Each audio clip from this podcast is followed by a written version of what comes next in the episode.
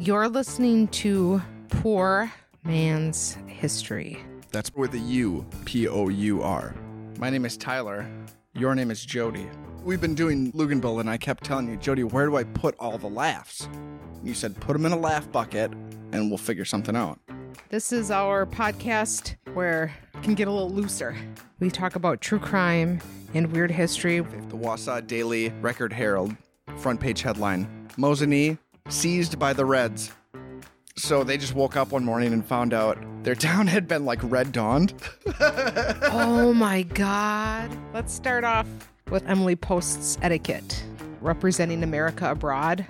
Don't compare everything you see with the United States. They may prefer their simpler, less complicated existence. The details of White House etiquette.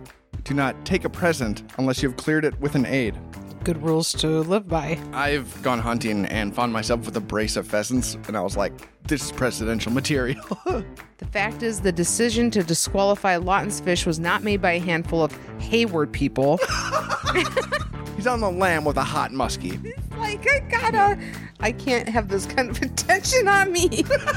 it is really puzzling to me how he goes from how that woman saw him in those photos to starving to death. What is that? The police composite sketch they made of him. Somebody made the choice to give him the expression of like seeing the sunrise for the first time. wow. wow. this snowmobile is so fast. If Jesus could walk on water, certainly these skis can propel us over some open water. They're not giving me the cheeseburgers. Everybody strap in. We're going all night.